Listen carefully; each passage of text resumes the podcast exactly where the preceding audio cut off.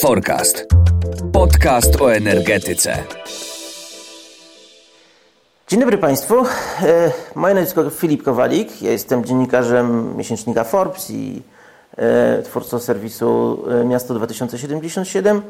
Ze mną jest Rafał Zasuń, redaktor naczelny portalu Wysokie Napięcie.pl i zaczynamy dzisiaj pierwszy forecast w naszej odsłonie, w sensie my będziemy go prowadzić i będziemy sobie tutaj rozmawiać i na pierwszy ogień bierzemy taki bardzo poważny temat dekarbonizacji, a w szczególności dekarbonizacji ciepłownictwa. Ja tak zacznę od tego, że e, dekarbonizacja ciepłownictwa brzmi jak sprzeczność. Znaczy, bo dekarbonizacja się, ciepłownictwo się zawsze kojarzy ze spalaniem, więc jak można nie spalać e, czegoś, co ma w sobie węgiel, czy to jest e, nie tylko węgiel czarny, ale też gaz. Więc takie pytanie się od razu nasuwa, czy dekarbonizacja w ogóle to jest jakiś mo rzecz możliwa? I, I taki to od razu pytanie mm, pojawiły się niektóre już y, pewne e, pomysły, projekty, zaraz będziemy o nich mówić, ale tak na, na wstępie. Jak, jak ty, Rafał, uważasz, że to jest w ogóle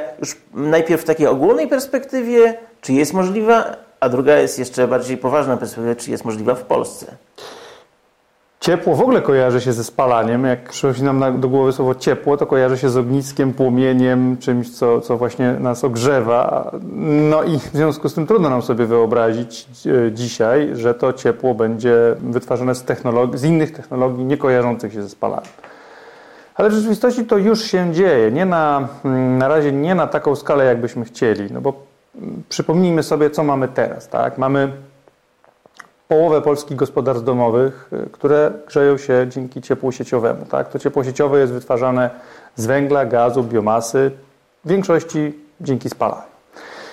Mamy też y, potężną grupę gospodarstw domowych, które grzeją się y, indywidualnie. Nie, nie korzystają z ciepła sieciowego, że mają indywidualne kotły, czy to gazowe, czy to niestety wciąż węglowe, mm, albo coraz popularniejsze także kotły na pellet. I oni sami sobie dokładają do tego przysłowiowego pieca, sami mm, muszą sobie to paliwo kupić i, i, i, sami muszą sobie zorganizować tak zwany maintenance, czyli jak się kozioł zepsuje, to muszą dzwonić i czekać, aż pan przyjedzie im naprawi.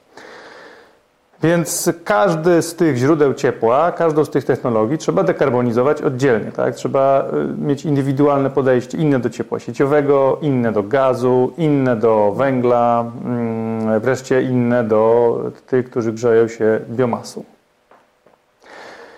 Zacznijmy od ciepła sieciowego, bo ono jest nam najbliższe. A może nie, właśnie nie. Ja bym zaczął od, zacząłbym od ciepła indywidualnego, bo to jest ciekawe, bo to jest takie najbardziej... E, Syfiaste. Mm, słucham? Syfiaste. Syfiaste to też, bo to też pokazuje, bo tak, bo my mówimy tutaj o dekarbonizacji, a my jesteśmy na etapie wywalania tych tak zwanych kopciuchów, znaczy problemu mam, ten problem mamy od 10 lat, nie jesteśmy w stanie się z czymś takim uporać. To jest... Nie jesteśmy się w tym, w tym stanie uporać i jeszcze długo się nie uporamy, ale na powód jest taki, że wynika to z prostej kalkulacji kosztów. Węgiel do niedawna był najtańszym paliwem, mm, a przy tym ten kopciuch, ten, ten nieszczęsny kocioł umożliwiał do, dorzucanie tam różnych rzeczy, a to śmieci, no właśnie. A to butelek PET wypełnionych trocinami i ludzie się w ten sposób ratowali, spalając co się tylko da, wtedy kiedy nie było ich stać na, na kupno węgla, albo po prostu no, oszczędzali. Ale właśnie, bo to jest, było stać, jeśli mamy zjawisko, które występuje, nie wiem, na warszawskim Wawrze, to mamy wrażenie, że to nie, są, to nie jest polska bieda, tak? Tam to, nie, to nie jest naj, najbardziej ubogi rejon Polski. To znaczy, to jest po prostu w, w krwi wielu właścicieli domów to płynie. To nawet ja nie wiem, czy oni podchodzą do tego, że rzeczywiście ich na to nie stać. Jest to we krwi. Czy znasz kogoś, kto kupił nowy kocioł i pochwalił się nim, e, zaprosił znajomych na oblewanie no nie, nie, no. no właśnie, a jak ktoś kupi nowy samochód, to oczywiście zaraz zaprasza nie, no jasne, rodzinę, oczywiście. zaprasza znajomych, proszę bardzo, nowa bryka, jest, jest, jest powód do, do imprezy. A nowy kocioł, no to nie jest powód do dumy. I niestety jest to prawda, że to nie tylko biedni ludzie dosypują te przysłowiowe śmieci do kotłów, ale to jest taka ogólna, no jak mam te śmieci, to dlaczego nie wrzucić ich do kotła? Co mi tam będzie sąsiad zaglądał, co ja palę? No właśnie, bo a, dobra, to teraz mi powiedz tak, bo mm, w, przez jakiś czas była bardzo takie e, duże nadzieje, jeśli już mówimy o odejściu, bo rozumiem, że przejście z tego kotła na kocioł gazowy, co już i tak jest postępem, chociaż no, wciąż jesteśmy w tej, w, że tak powiem, obszarze karbo, karbonicznym, ale na przykład y, była, pamiętam, fala taka dużego zainteresowania kolektorami słonecznymi, czyli zmiana, żeby nie mylić tak fundamentalnie baterie, nasze panele fotowoltaiczne to jest jedno, a kolektory słoneczne to jest drugie, bo one zmieniają energię słońca w, w ciepło.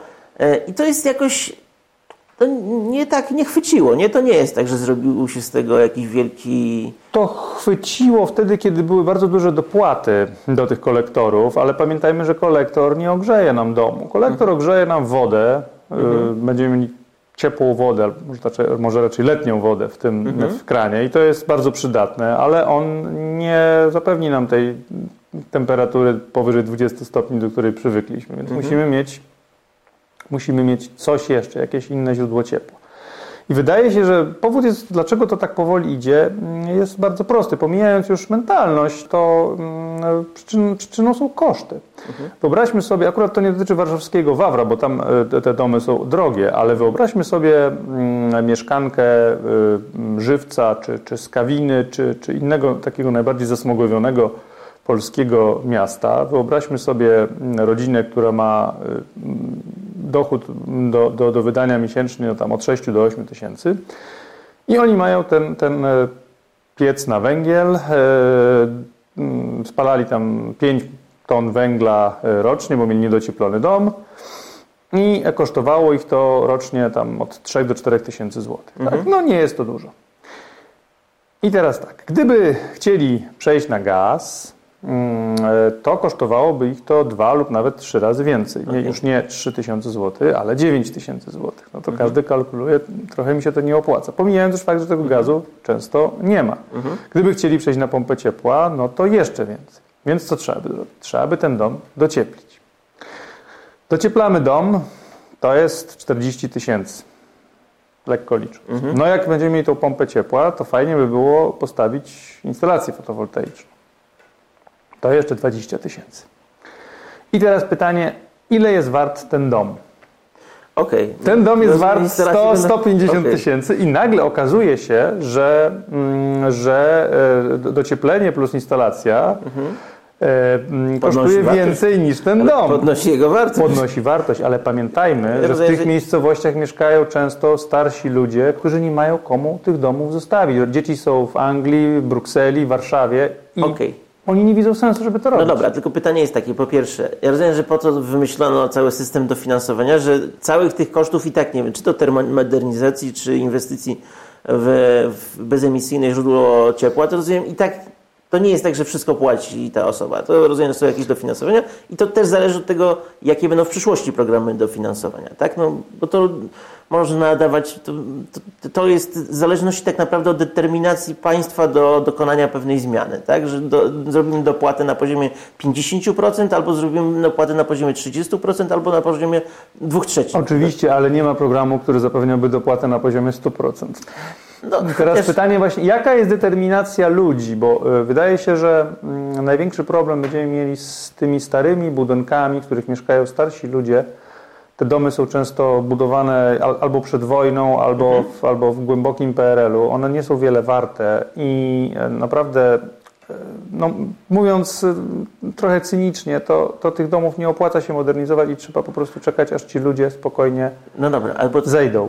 I teraz jest tak, ale dekarbonizacja jest zaplanowana na 2000, pełna dekarbonizacja, przynajmniej w teorii, na 2050 rok, więc trochę tego czasu jest, 30 e, prawie lat, więc zakładam, że to jest ten problem, który rozwiążemy pewnie na końcu, nie? że to jest tak, że tego typu domy, no właśnie to, co mówisz, no, za 30 lat to już jest pewna wymiana. To, to pytanie, co z tymi w ogóle domami będzie za te 30 lat. No ja rozumiem, że to nie jest 30 e, lat, jest okres amortyzacji budynku, więc właściwie on powinien się zdekapitalizować zupełnie, ale tak naprawdę e, to jest taki problem na samym końcu, bo, my, bo mam wrażenie, że taki wrzuciłeś taki najtrudniejszy przypadek do rozwiązania. Tak, ale spójrz na to z, z punktu widzenia z punktu widzenia polityka e, i, i, i, z punktu widzenia ekologa. Oni by chcieli rozwiązać ten problem najpierw w miastach, które są najbardziej zasmogowione, tak? które mhm. mają największy problem ze smogiem. Mhm. To są często miasta, w których właśnie żyją biedni ludzie i tych e, domów tam często nie opłaca się remontować, bo w warszawskim Wawrze tam można zrobić najprościej. Ci ludzie są najaktywniejsi, mają najłatwiejszy dostęp do internetu, pewnie najszybciej by skorzystali, te domy są najwięcej warte, mhm. pewnie najszybciej by skorzystali z tych wszystkich programów, mhm. tylko że w Wawrze problem ze smogiem jest dużo mniejszy niż w Żywcu, czy, czy w Skawinie, czy, czy, czy w, w innych miastach na Śląsku czy Małopolsce. Więc y, no to jest wybór taki, czy mam najpierw dofinansować tych bogatszych mieszka mieszkańców y, w miejscowościach, gdzie te mieszkania są drogie, ale problem ze smogiem jest mniejszy. Mhm. W tych biedniejszych, gdzie niechęć jest y, większa i trudniej ludzi przekonać. No i wreszcie nie jest to tak ekonomicznie opłacalne, jak w tych miejscowościach, gdzie domy są droższe. To jest wybór, którego wydaje się do tej pory w Polsce tak naprawdę nie dokonaliśmy, bo tego dofinans- te, takich różnic w dofinansowaniu w zależności od tego, jak miasto jest zasmogowione, mm, to nie było w żadnym programie. Natomiast y, y, wszystko zależy też od aktywności burmistrzów. Są miasta, które, które, które są bardzo aktywne. No, w Skawinie na przykład zaangażowali też księdza, żeby Zambony zachęcał ludzi do, okay. do wymiany pieców. I podobno ksiądz jest bardzo skuteczny. Okay.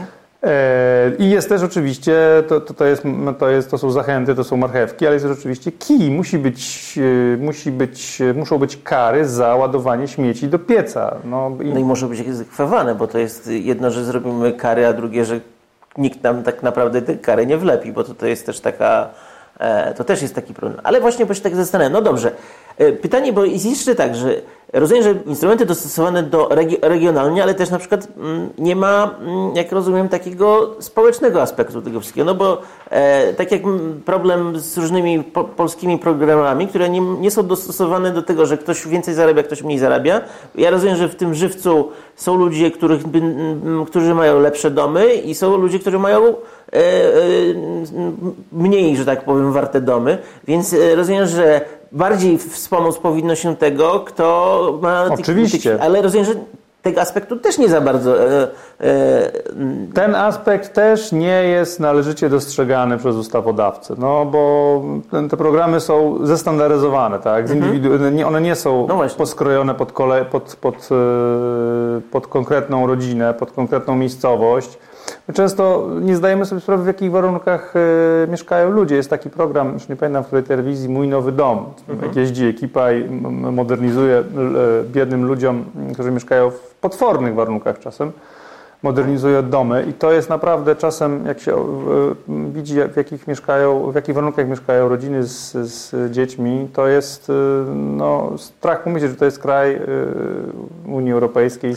Ale na końcu, ja powiem szczerze, że to jest też to jest względne, bo wszędzie, w, całej Europie, w Stanach też jest. Czasami teraz człowiek jak 25 lat temu oglądał zachodnie filmy, to miał wrażenie, że tam wszystko dobrze wygląda. Dzisiaj jak patrzy, to widać, że tam te domy są czasami po prostu dużo gorsze niż y, taka przeciętną no, w Polsce, więc Chodzi o to, że bieda funkcjonuje w każdym, nawet bogatszym państwie. Oczywiście, ale węglem na taką skalę pali się tylko Rozumiem. w Polsce. Nikt już nie, nie pali węglem na, na, no na, na taką skalę jak w Polsce. Okay, trochę a... Czesi, trochę Rumuni, ale to już nie ta skala. No rozumiem. No, yy, ale bo to jest kwestia pewnego, pewnego ciągu historycznego. Tak było i tak się przeciągnęło. Ale tak się zastanawiam, na ile właśnie wprowadzenie Zastanawiam się teraz trochę w, odniesieniu do innego programu, tego Mój Prąd, czy no, finansowanie fotowoltaiki, która zrobiła się nieprawdopodobnie masowym programem. Ja nie wiem, jak to wyszło w takiej, e, st e, takiej strukturze społecznej, kto pewnie myślę, że ci bardziej zamożni kupowali niż ci. Chociaż nie, nie ale bo pytanie jest moje tak, zastanawiam się tak, czy to jest tak, że jednak e, jak się zrobi taki program, który naprawdę jest taki tłusty, daje, daje dobry bodziec do tego, żeby, żeby, żeby to zrobić, to dawało się 5 lat temu fotowoltaika na masową skalę w domach indywidualnych w Polsce wydawało się czymś abstrakcyjnym, a się później okazało, że to po prostu jest jakiś nieprawdopodobny, niemasowy ruch. Ale jest fundamentalna różnica między y, ciepłem a prądem. Ten prąd ten jest y, czymś, co się nazywa commodity, tak? Tym mhm. prądem możesz handlować. To ciepło wytwarzasz dla siebie mhm. i ty za nie płacisz, ale dalej nic z nim nie zrobisz. To znaczy, są różne inicjatywy, które warto by wspierać. Bardzo wiele takich spółdzielni powstaje na przykład w Niemczech, mhm. wiejskich, które produkują biogaz. Mhm. I ten e, budują mikrosieć ciepłowniczą i ten biogaz rozprowadzają właśnie wśród mieszkańców. I to jest na pewno warte wsparcia, bo to bez wsparcia nie powstanie na dużą skalę. E, myślę, że ten potencjał biogazu w Polsce jest no, dalece niewykorzystany i trzeba by to wszystko, trzeba by to zbadać, e, zmapować, przygotować instrumenty wsparcia i to można zrobić, bo to można, ten biogaz może być właśnie surowcem, zwłaszcza na wsi, mhm. na dużą skalę wykorzystywanym i te mikrosieci ciepłownicze mogą wyprzeć piece węglowe, ale musi być znowu wsparcie, e, tutaj musi być zbudowana ta infrastruktura. Bo biogaz rozumiem, że jest, mimo że jest spalany, to jest, że tak powiem, nie wlicza się w bilans, bo to jest y, jako paliwa alternatywne, tak? Że... Biogaz, tak. Biogaz jest paliwem zielonym zupełnie i nie ma, nie jest, nie jest, jest no, no neutralnym. Właśnie, bo chodzi o to, że to, że to jest, bo to, żeby było jasne, że to jest też element dekarbonizacji, mimo że tak, to pozostajemy przy spalaniu, ale to jest biogaz. Zastanawiam się nad jedną rzeczą. W wielu krajach jednak poszło, po, poszli w, w, bogatszych oczywiście zwykle, w Skandynawii na przykład, w, w Skandynawii opalano drewnem nie węglem, na przykład bardzo dużo indywidualnych domów i na, do dzisiaj chyba w Oslo 20% domów jest opalanych e, drewnem po prostu. E, i, ale tam poszli w bardzo proste rozwiązanie, jakim była elektryfikacja po prostu ogrzewania. I tak się zastanawiam, może po prostu wszystko e, wrzucić na, na ogrzewanie elektryczne, bo to właściwie prąd można... Tutaj chodzi o to, że to jest taki no-brainer. Jeśli wyprodukujemy dostatecznie dużo energii odnawialnej, w sensie prądu, no to zasilimy prądem ciepło, no i będziemy mieć, możemy zdekarbonizować bez większych inwestycji w gruncie rzeczy, no bo to jest raczej koszt bieżący wysoki, a nie duża inwestycja w, w ogrzewanie elektryczne. Tak by się wydawało na pierwszy rzut oka, ale jest jeden podstawowy problem, mianowicie wtedy, kiedy jest zima, to jest zimno, bo jak jest zima, to musi być zimno, jak Jasne. mawiał klasyk. Więc tego słońca wtedy jest mniej i nasza instalacja fotowoltaiczna nie wyprodukuje nam wystarczająco dużo prądu, żebyśmy mogli ogrzeć naszą pompę ciepła albo e, grzejniki, mhm. grzejniki e, te konwektorowe. Więc musimy jednak zimą ten prąd z sieci pobierać. Mm, I pytanie, po ile on będzie, bo e, no, widzimy, co się dzieje na rynku energii. Ten prąd póki co jest bardzo drogi, jest najdroższy w historii. Jakbyśmy zrobili taki pik dodatkowy, żebyśmy się przerzucili na prąd w zimę, to, to byłby Oczywiście, to byłby kolejny impuls do, do wzrostu cen prądu zimą, a przede wszystkim musielibyśmy wybudować dodatkowe źródła po to, żeby to ten prąd zimą mieć. Tak? I pytanie właśnie, jakie to źródła. Więc ta ta transformacja e, dlatego przebiega stopniowo. To ona, ona, będzie przebiegać stopniowo, bo musimy dostosować ilość pomp ciepła do e, ilości naszych źródeł energii. Pamiętajmy, że jaki mamy teraz problem z fotowoltaiką. Tak? My tego nie widzimy, bo te źródła fotowoltaiczne w domach są montowane praktycznie z automatu. Tak? Nie, musimy, mhm. nie musimy mieć żadnych, żadnych zgód ale farmy fotowoltaiczne, te większe, one cierpią teraz na mm, potężną obstrukcję, że tak powiem, ze strony mm, e, operatorów e, sieci dystrybucyjnych, bo te sieci nie są w stanie takiej liczby farm fotowoltaicznych obsłużyć. Mhm. Tak popatrzymy sobie na wnioski składane przez firmy, które chciałyby zainstalować farmy fotowoltaiczne i popatrzymy sobie na decyzję, to tak widać taką całą tabelkę, e, całą tabelkę, gdzie ostatnia rubryka jest pełna słów odrzucono, odrzucono, odrzucono, odrzucono, mhm. odrzucono sieci się po prostu duszą, sieci się y, zakorkowały i no, trzeba szybko je, y, trzeba szybko włożyć tam miliardy złotych, żeby umożliwić podłączanie nowych źródeł OZE. No dobra, czyli no to wracając do tematu dekarbonizacji e, ciepła na poziomie domu, w sensie tam, gdzie jest indywidualne ogrzewanie, no to co, to rozumiem, że to będzie tak, że w przyszłości to będą E, raczej właśnie albo będziemy mieć biogaz, jak mówisz, tak? Bo to jest dobre rozwiązanie na takie tereny, gdzie można go łatwo wyprodukować, bo to tereny wiejskie. Rozumiem, że będziemy, czy to jest tak, że będziemy sztukować sobie, że zrobimy sobie jakiś kolektor, jakąś pompę ciepła, e, jakieś dodatkowe. Bo się tego zastanawiam, czy, czy nie będzie tak, że dzisiaj mamy po prostu piec, którym ogrzewamy wszystko i ciepło, wodę i, i centralne w sensie kaloryfery w domu, czy to będzie tak, że będziemy mieć różne technologie, z których będziemy korzystać w zależności od potrzeb. Taki, taki patchwork trochę. Wydaje się, że w domu to jednak e, nie będziemy mieli takiego patchworku, dlatego że e, do tej pory najpopularniejszym sposobem transformacji było przejście na gaz. Z węgla przechodziliśmy na gaz, przy okazji docieplaliśmy dom i instalowaliśmy panele. Ale teraz ten gaz staje się passé. Gaz jest niebezpieczny, gaz jest drogi i e, no, Unia Europejska próbuje jakoś znaleźć wyjście, żeby z te, tego gazu zużywać jak najmniej. Mhm. Że ten gaz będzie najbardziej potrzebny w przemyśle i na, na zachodzie Europy przynajmniej, w energetyce. Więc mm, powinniśmy chyba próbować przeskoczyć ten etap gazu, y, bo na zachodzie to, to, to przejście jest takie mm, powolne, ale widać, tak, widać kolejne etapy. Tak? Grzali się drewnem, potem przeszli na węgiel w XIX wieku a w drugiej połowie XX wieku zaczęli stopniowo przechodzić na gaz, a teraz to ma być ogrzewanie z zielonej e, energii elektrycznej, czyli głównie pompy ciepła. Tak? I my musimy chyba próbować ten etap przejściowy, etap gazowy pominąć, czyli tak dostosować nasze programy, żeby bardziej opłacało się instalować pompę ciepła okay. niż gaz, a jeśli już y, musi to być gaz, no to niech to będzie gaz y, zielony, biogaz właśnie. -hmm. Dlatego, że y, no, w tej sytuacji i geopolitycznej, i rynkowej, jaka jest, to nie wiadomo, czy ten gaz będzie i ile będzie kosztował. Okay. No dobrze, innym sposobem, i to jest pytanie oczywiście, na ile ta transformacja się dokonuje, to jest to, czego to jest drugi ten element, czyli po prostu przejście na, na, na, na ogrzewanie sieci, na podłączenie się do sieci.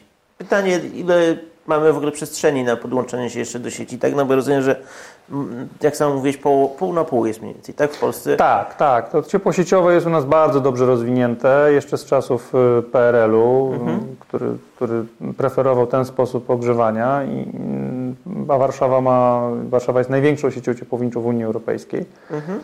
I ponieważ y, olbrzymia część y, ludności przemieszcza się właśnie ze wsi czy z mniejszych miasteczek do, do, do miast, tam stara, stara się ułożyć sobie życie i tam, powstają, tam powstaje najwięcej mieszkań, mm, więc wydaje się, że priorytetem powinno być podłączanie ich do sieci ciepłowniczej. I tak się dzieje. Mhm. To, to, te, te preferencje dla, dla mm, e, podłączania mieszkań do sieci ciepłowniczej są zapisane w prawie. No ale mimo wszystko ta, ta sieć ciepłownicza nasza jest niedoinwestowana, jest, jest ale, po prostu ale biedna. Są jakieś, ale są jakieś takie założenia, ile procent mieszkań w ciągu dekady, dwóch, trzech zwiększy się, że tak powiem, ta sieć ciepłownicza zwiększy objętość, czy, czy nikt takiego ja takich nie widziałem dla całego kraju. To się robi indywidualnie dla każdego miasta. Okay. Każde miasto powinno mieć taki plan mm, i większość miast rzeczywiście ta, takie plany ma. Mm, natomiast no to napotyka na różne bariery, tak? Mhm. bo sieci ciepłownicze, mm, przedsiębiorstwa sieciowe tak? chciałyby mieć, e, owszem, jak najwięcej klientów, ale chciałyby też, żeby no, ci klienci yy, płacili za, za, ciepło stawki, po których da się tę sieć utrzymać jeszcze coś tam w przedsiębiorstwie zostaje na inwestycje. E, te sieci ciepłownicze należą w większości do miast, a mhm. miasta oczywiście są rządzone przez lokalnych polityków, którzy mhm. chcieliby, żeby to ciepło było jak najtańsze, bo jak będzie drożało, to, po, no to tak. ludzie na nich nie zagłosują. Mhm więc starają się dusić te ceny. Mm, I do tego dochodzi jeszcze kwestia polityczno-regulacyjna, tak? czyli, czyli yy, no, te sieci ciepłownicze są w ponad 80% opalane węglem. Okej, okay, bo jeszcze o źródło, źródle ciepła to za chwilę, albo tak, bo y, nie, nie, nie należałoby, rozumiem, patrzeć na sieci ciepłownicze z perspektywy Warszawy, bo w Warszawie ta sieć ciepłownicza była jakby na gołym korzeniu stawiana w 40, po 45, właściwie no, w problemem takich miast jak Wrocław czy Kraków jest to, że nie tylko kwestia na obrzeżach domy nie są podłączone do sieci, no ale rozumiem stare centra miast w Polsce tak, oczywiście. są niepodłączone do sieci. Oczywiście i to jest olbrzymi problem, tak. bo y, często, y, często y, albo przedsiębiorstwa nie chcą podłączać takich kamienic, bo uznają, że to jest to nieopłacalne ciągnąć, mhm. ciągnąć tam rury i, i, i węzły. Albo czasami bywa tak, że mm, ludzie, rodziny w danej kamienicy wcale nie chcą być podłączeni do sieci ciepłowniczej, bo wolą swój tradycyjny y, piec kaflowy czy, czy, czy jakieś inne źródło ogrzewania. Y, w najgorszej sytuacji są mieszkańcy kamienic, gdzie na przykład jedna rodzina nie chce się zgodzić na podłączenie do sieci ciepłowniczej. Ja słyszałem o takich przypadkach, a muszą zgodzić się wszyscy, tak żeby pokryć częściowo te koszty. I mm, e, moja mama na przykład w Słupsku była w takiej sytuacji, że przez, w której przez 10 lat mieszkańcy chcieli się podłączyć do sieci ciepłowniczej, a przedsiębiorstwo mówiło, że nie, no sorry, nie, nie mamy tutaj takich planów, żeby was na tej ulicy podłączyć, aż na szczęście obok powstał. Nowy e, blok mieszkalny, który musiał być podłączony jako nowy, więc przy okazji łaskawie podłączyli No bo ja rozumiem, to Też takie, mojej mamy. To są trochę różne perspektywy, bo mówimy tu o perspektywie takiej ogólnoeuropejskiej, ogólnokrajowej, dekarbonizacja, a tu pokazujesz świetny przykład takiej perspektywy bardzo miejscowej, lokalnej, perspektywa tej firmy, że ona musi doinwestować, no bo wiadomo, że ona nie, to nie jest kwestia tylko zrobienia sieci w budynku, ale trzeba to podpiąć, stworzyć węzeł, co ich kosztuje. To się jakoś będzie później amortyzować, rozumiem, w przyszłych rachunkach, ale to jest inwestycja, na którą mm, jesteś. No i to jest problem takiego kompletnie różnych perspektyw podejścia do tego. Ci, co mają to wykonywać, nie mają takiego, tego, tego punktu dojścia i widzenia, jaką mają ci, którzy tworzą, a to i ten brak linku, który chyba powinien być w, jakiś sposób poprawiony. Oczywiście i wydaje się, że tutaj jest olbrzymia rola państwa, które powinno zapewnić opłacalność podłączania nowych odbiorców do sieci ciepłowniczej. No, państwo ma różne narzędzia, różne programy, także z funduszy unijnych, żeby coś takiego stworzyć. No, mówiąc szczerze, mnie serce boli, jak patrzę, jak państwo ładuje e, tyle pieniędzy w wydobycie węgla kamiennego, czy teraz w dokapitalizowanie naszych spółek energetycznych, a żałuje, żałuje środków finansowych na dofinansowanie ciepłownictwa, zwłaszcza w tych mniejszych miastach, gdzie po prostu to ciepłownictwo jest e, strasznie biedne. Oni tam cierpią. Patrzą na swoje dekapitalizujące się kotły pobudowane w czasach Gierka i potwornie cierpią. Patrzą na te sieci, które, które ciepłownicze też zbudowane w PRL-u, które wymagają ol, olbrzy- olbrzymich inwestycji, ale oni nie mają pieniędzy, tak? I, I tam ciepło jest droższe niż w dużych miastach, bo pamiętajmy, że im mniejsza sieć ciepłownicza, to ten koszt jednostkowy jest większy. W Warszawie mieszkaniec Warszawy płaci mniej za ciepło sieciowe niż mieszkaniec Białej Podlaskiej czy, czy, czy, czy Szczecinka. Więc y, to też jest y, no, du, duży, duży minus dla mieszkańców tych mniejszych miast i tam powinno państwo stworzyć programy umożliwiające rozwój tych sieci ciepłowniczych, przebudowanie ciepłowni na elektrociepłownie, zmianę paliwa. No, do paliwa wrócimy, bo to jest Tak. teraz chyba najtrudniejsza kwestia. No właśnie. Właśnie. I teraz do paliwa.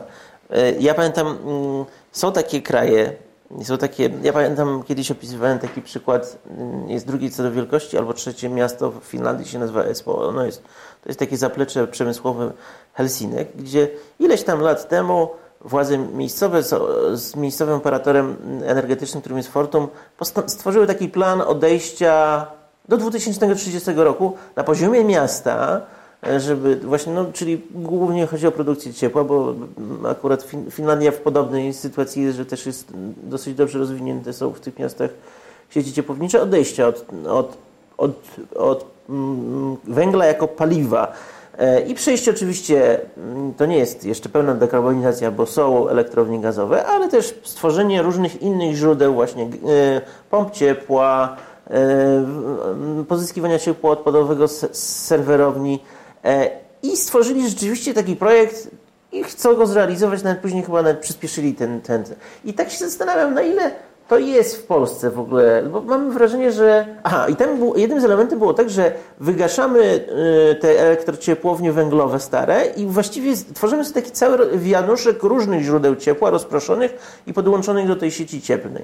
I tak zastanawiam, w Polsce mamy potężne elektrociepłownie, w dużych miastach przynajmniej, i mamy ciepło, bardzo dużo peców w małych miastach, które są już zupełnie nie, bo to właśnie, bo to też jest cały czas, to jest taki problem, że e, patrząc przez pryzmat dużych miast, ma się, jest, to jest zupełnie inny obraz niż przez e, pryzmat małych miast, bo, bo to jest tak, że w, w małych, w dużych miastach, to rozumiem, tak czy owak, no nie wyobrażam sobie, żeby tak szybko można było zastąpić żerań, siekierki i inne źródła ciepła w Warszawie na, ciepła, na coś, co nie, jest, co nie jest spalaniem węgla albo przynajmniej gazu.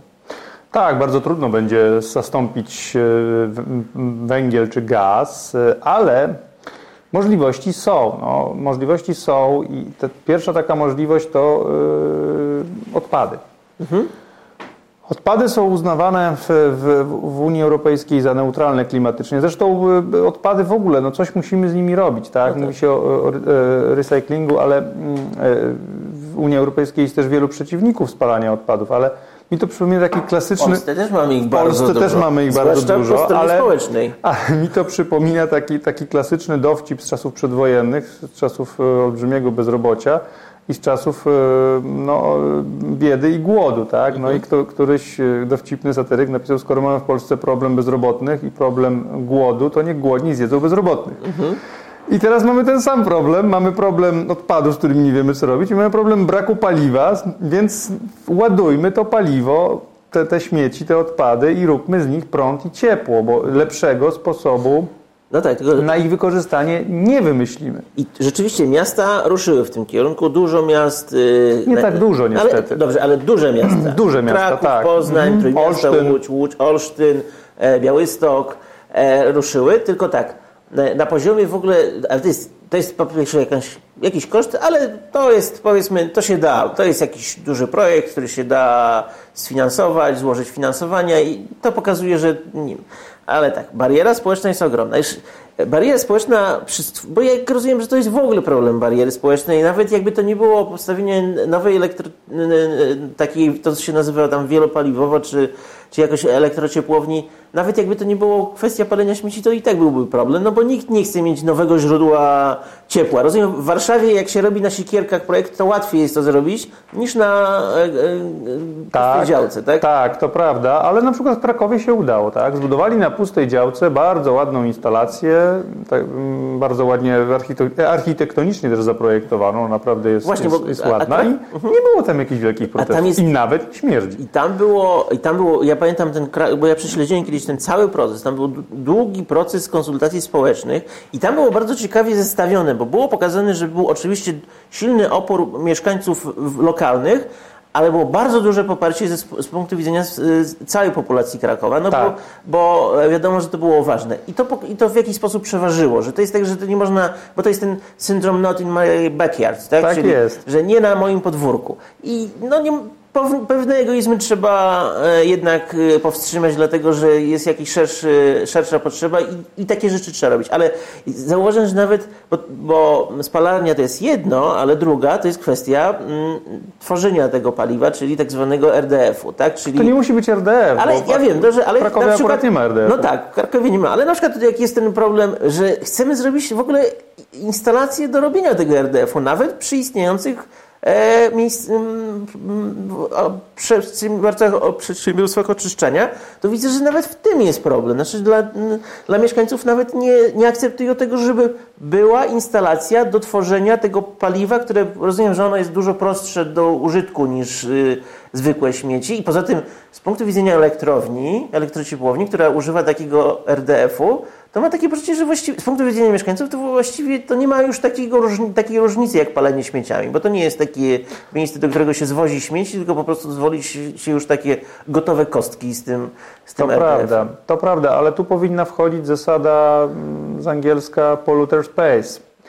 Czyli jeżeli mamy wysypisko śmieci, e, e, wysypisko śmieci z reguły jest daleko od miasta, ludzie go nie mhm. widzą, nie widzą tego no mówiąc kolokwialnie, syfu, tego mhm. brudu I, i, i, w związku z tym nie, ma, nie, nie, mają takiego poczucia, że trzeba to zmienić. Mhm.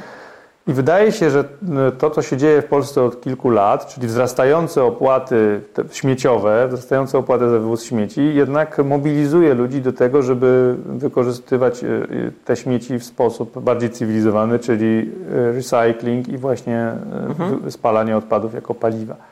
To powinno być, to powinno jeszcze bardziej motywować e, mieszkańców do tego, żeby właśnie pomyśleli, a może by to wykorzystać, może by te śmieci wykorzystać jako paliwo. Czyli tam, gdzie mam wysypisko śmieci, tam, gdzie nie mogę tego wykorzystać, to płacę za śmieci więcej niż gdybym miał, e, niż gdybym miał spalarnię, która mogłaby te śmieci po prostu spalić i przetworzyć w ciepło i prąd. Okej, okay. tylko tak się tak zastanawiam, bo znaczy mam po pierwsze wrażenie, że jest ewidentny podział w samych samorządach. Są już to jest problem case by case poszczególnych miast, że są e, prezydenci, prezydentowe miast, jak, jak, jak prezydent Dulkiewicz, że są absolutnie, idę w to i, i biorę na siebie to, te odium krytyki społecznej, a są prezydenci miast, którzy po prostu tak strasznie się boją swojej że on, on, on chce być tak bardzo lubiany przez wszystkich. On komunikuje się całe życie przez Twittera i pokazuje swoje uśmiechnięte zdjęcia, że on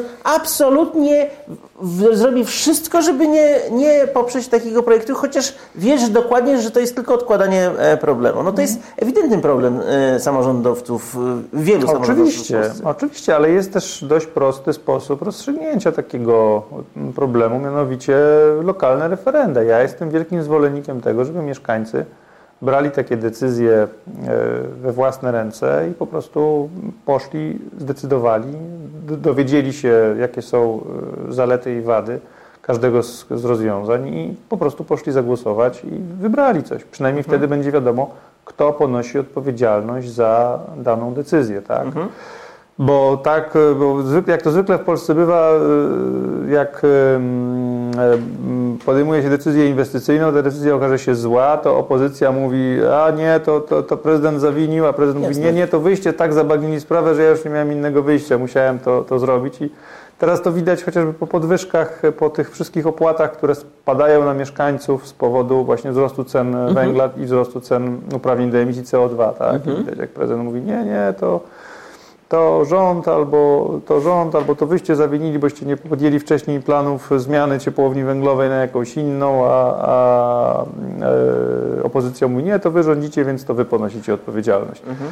Jest takie wzajemne przerzucanie się, no a lepiej chyba po prostu mm, wcześniej mm, porozmawiać z mieszkańcami i zaproponować im rozwiązanie, które ci mieszkańcy mogliby właśnie zaakceptować, bo prawdziwy problem wydaje się y, dzisiaj, to jest problem, y, problem takiego mm, rosnącej jeszcze niedostatecznie świadomości społecznej, że tak dłużej być nie może. Tego, co mamy, to my y, już nie utrzymamy. To się musi zmienić.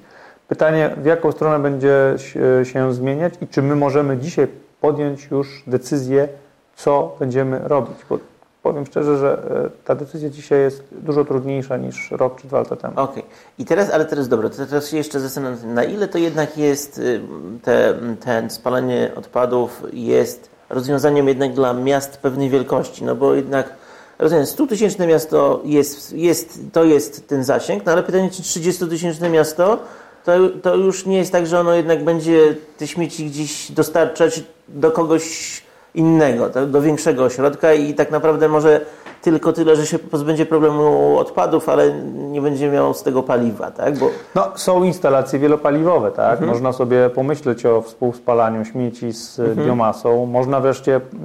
Ja obserwuję kilka miast, y, mam tam znajomych y, prezesów ciepłowni i widzę, czy elektrociepłowni, widzę jak oni próbują sobie radzić i wiele miast ma, ma e, różne, różne strategie w zależności od tego, jak są położone. Wiadomo, mhm. że miasto, które mm, jest, leży gdzieś w jakimś zagłębiu rolniczym, gdzie jest bardzo dużo e, różnych odpadów e, typu słoma, mhm. czy też są plantacje wierzby energetycznej, to ono ma inne możliwości. Mhm niż y, miasto, gdzie, tych, y, gdzie, gdzie jest inny charakter rolnictwa, tej słomy y, nie będzie i ono, a ma blisko sieć gazową, no i ono im jest wygodniej podłączyć się do sieci gazowej mhm. i zrobić sobie elektrociepłownie gazowe. Jeszcze inna jest sytuacja mm, miasta, które jest położone, tak jak na przykład Borne Sulinowo no, w samym środku lasu, ma dobry dostęp do, do zrębków i innych odpadów leśnych i postawiło sobie po prostu mm, No tak. cie- ciepłownię na, na biomasę. Więc y, to są takie bardzo indywidualne przypadki i trzeba mm, pamiętać, że nie ma jednego uniwersalnego paliwa, ani jednej uniwersalnej technologii, dzięki której my tutaj zaraz y, mm, będziemy mieli wesele w atomicach. Nie, rozumiem, bo, bo właśnie o tym uniwersalizmie to jest taki, bo do tej pory węgiel był takim uniwersalnym paliwem. E, Tak, to prawda. I, i, I to właśnie tutaj coś trzeba z tym zrobić. Ale też tak, y, mówimy o odpadach, ale odpady to tylko część, no przecież nie jest tak, że będziemy się grzać wyłącznie odpadami, bo ich jest za mało. Znaczy, nie zachęcamy nikogo, żeby produkować ich na tyle dużo, żeby, żeby było czym grzać, ale tak czy owak one nie, wszystkich, wszystkich naszych potrzeb nie zaspokoją. No i teraz się tak zastanawiam nad y, nowymi technologiami. Teraz jest, nie wiem, czy pewnie, czy pewnie nawet pisaliście o tym projekcie w Końskiem, tak? Koński jest y, jako... Koński. Tak, Koński to jest y, taki bardzo słynny przykład Pols Polski, bo tam była y, pewne decyzje, prze, przełomy polityczne się następowały. a- Doszła debata tak prezydencka. jest, tak jest. E, ale Końskie jest takim miejscem, gdzie pows- powstaje taka trochę eksperymentalna, nawet z tego co rozumiem, na skalę europejską e, instalacja, gdzie będzie się wykorzystywać ogromne panele, e, w- kolektory słoneczne, tak? Do tego energię elektryczną z OZE, magazyny ciepła, no bo to jest, i to zaraz właśnie o tym, że no już jest taki ewidentnie, to jest takie trochę skonfekcjonowanie różnych technik, żeby na końcu wyszło, że tego ciepła będzie na tyle dużo i, i, i to jest zastanawiam się na ile to jest proof of concept i to pokażemy, że możemy. Trochę, wiesz, bo to jest trochę tak, się zastanawiam, tak jak z tym CCS-em, czyli tym przechwytywaniem CO2. Na ile to są projekty, które my za swojego życia zobaczymy, a na ile rzeczywiście, yy, na ile to jest tak, że to jest bardzo onfi a później wyjdzie, że z 300 różnych powodów tego typu rzeczy się nie zrobi. To są projekty, które powstają nie tylko w Końskich, bo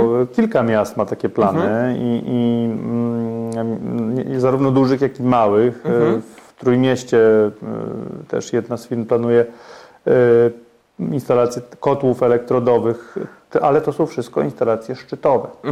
To są instalacje, które będą działać Okej. wtedy, kiedy jest najwyższe zapotrzebowanie zimą i one wtedy zapewnią nam mm, to ciepło, to, do, to dodatkowe ciepło, Ale w które Końskich jest to chyba potrzebne. nie jest W szczytowe. Końskich, w Końskich to, to e, z tego co wiem, to ma być instalacja w, p- pracująca w podstawie, ale ja też nie jestem pewny, aż tak szczegółowo tego projektu nie studiowałem, ale to chyba nie jest tak, że on zapewni ciepło e, dla wszystkich mieszkańców. Tam Okej. ciągle będzie potrzebne dodatkowe źródło, które, które coś, e, coś e, mm, no, które po prostu e, dogrzeje wtedy, kiedy to ciepło będzie potrzebne. Okej. Bo, bo e, pamiętajmy o jednym, no, zimą, kiedy mamy ten. Jest zimno. Jest zimno, tak. I nie świeci słońce. Wtedy, kiedy jest najbardziej zimno.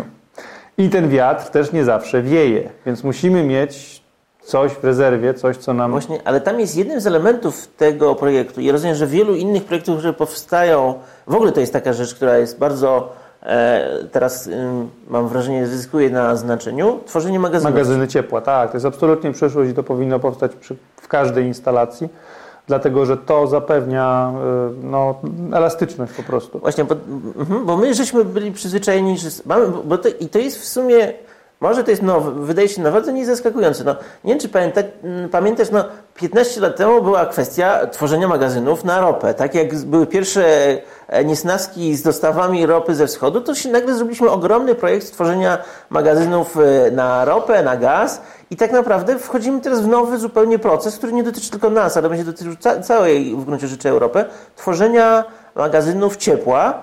Co więcej, te magazyny ciepła, jak rozumiem, będą, te, ta wymienność między ciepłem, a energią cieplną, a energią elektryczną będzie dużo bardziej powszechna. Do tej pory jednak mieliśmy raczej tak, że mieliśmy dwie różne sieci i jednym punktem styku na przykład była elektrociepłownia, która robiła i to, i to, ale nie było specjalnie miejsc wymiany ciepła na prąd i z powrotem.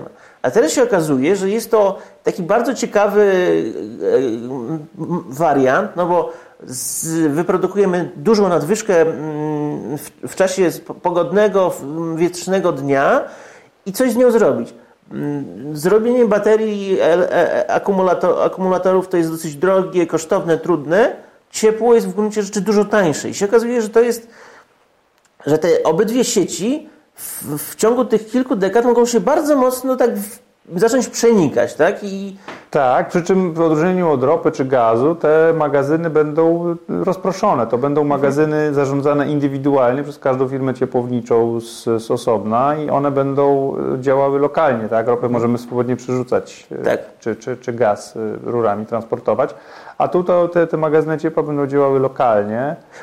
Przepraszam, powiemy tylko, że taki magazyn ciepła to jest po prostu czasami. Zbiornik. zbiornik po prostu zbiornik Z ciepłą wodą. z ciepłą wodą. Albo, albo się na przykład w, w odpowiednie ukształtowanie e, gruntu powoduje, że możemy wpompować ciepło w grunt, a później je z tego gruntu odzyskać. Znaczy to są rzeczy takie bardzo naturalne w gruncie Tak, rzeczy. tak no, proste, nie wymagające zbyt wielkich kosztów, a bardzo pomagające właśnie uelastycznić to nasze ciepłownictwo, sprawić, żeby ono mogło szybko reagować na, na zmieniające się warunki. Więc budowa magazynów ciepła powinna być absolutnie priorytetem. E, mm, Bardzo ważne jest też e, mm, właśnie ta budowa mm, małych źródeł. Jak popatrzymy na, na, na, na, na, na problemy dzisiejszych ciepłowni, to one się biorą głównie z tego, że tam jest jedno źródło zorientowane na jedno paliwo. I jak rośnie cena CO2 i rośnie cena węgla jednocześnie, tak jak się to dzieje teraz, to oni po prostu e, siedzą i płaczą, bo e, mają taryfę zatwierdzoną przez URE, a koszty im rosną. E, Więc wielu, wiele mm, ciepłowni planuje właśnie zdywersyfikować swoje źródła paliw. Jakaś mała, mała, małe źródełko na gaz, tak? 5 MW, mała elektrociepłownia na gaz. Obok mała elektrociepłownia na biomasę. Jeszcze obok właśnie kocioł szczytowy, kocioł taki, taki elektrodowy, zasilany mm, prądem z fotowoltaiki i, i w- z, z, z wiatraka. Ciepłownie mają często dużo miejsca właśnie, żeby zainstalować sobie fotowoltaikę, mm, która też obniża im koszty, tak, bo ten prąd potrzebny tam do uruchomienia urządzeń to mogą mieć własny. Więc to są takie mm, w gruncie rzeczy y, proste sposoby i pamiętajmy jeszcze o jednym. Takie małe źródła gazowe, y, one nie wchodzą do europejskiego systemu handlu emisjami, bo tam jest pułap 20 mm, megawatów. Więc one nie płacą za CO2 i to jest przy dzisiejszych cenach y, właśnie y, bardzo potrzebne, bo po prostu mieszkańcy zapłacą dzięki temu mniej za ciepło, a straty dzięki temu, nie ma jakichś wielkich strat, bo ten silnik y, gazowy 5-megawatowy czy, czy 10 MW nie ma o wiele mniejszej sprawności niż, niż instalacja 20 MW. Tak? I dlatego właśnie, e, w- zwłaszcza wśród prywatnych przedsiębiorstw ciepłowniczych, jest tak pęd do budowania mniejszych instalacji, zwłaszcza na, na końcówkach sieci. To najlepiej widać właśnie w Szczecinie, gdzie jest duży spór między właścicielem sieci e, ciepłowniczej e, e, i, i, i miastem z jednej strony, a z drugiej strony właścicielem najpotężniejszej instalacji wytwarzającej tam prąd i ciepło, czyli elektrociepłowni szczecińskiej, mm, dlatego że E.ON, właściciel tej sieci, i miasto chcą postawić maleńką gazówkę mm, y, 8,5 MW i potem być może kolejną. A właściciel, właściciel tej wielkiej elektrociepłowni mówi, no ale to wy zabieracie nam rynek, kupicie mniej ciepła od nas i wtedy my będziemy na tym stratni, tak? No, a oni mówią wtedy, to wybudujcie mniejszą, zamknijcie to wielką elektrociepłownię, wybudujcie mniejszą instalację. Tylko mm, tam pracuje kilkaset osób w tej No tak. elektrociepłowni i jest, są potężne związki zawodowe, a do obsługi 8,5 MW silnika potrzeba kilka osób.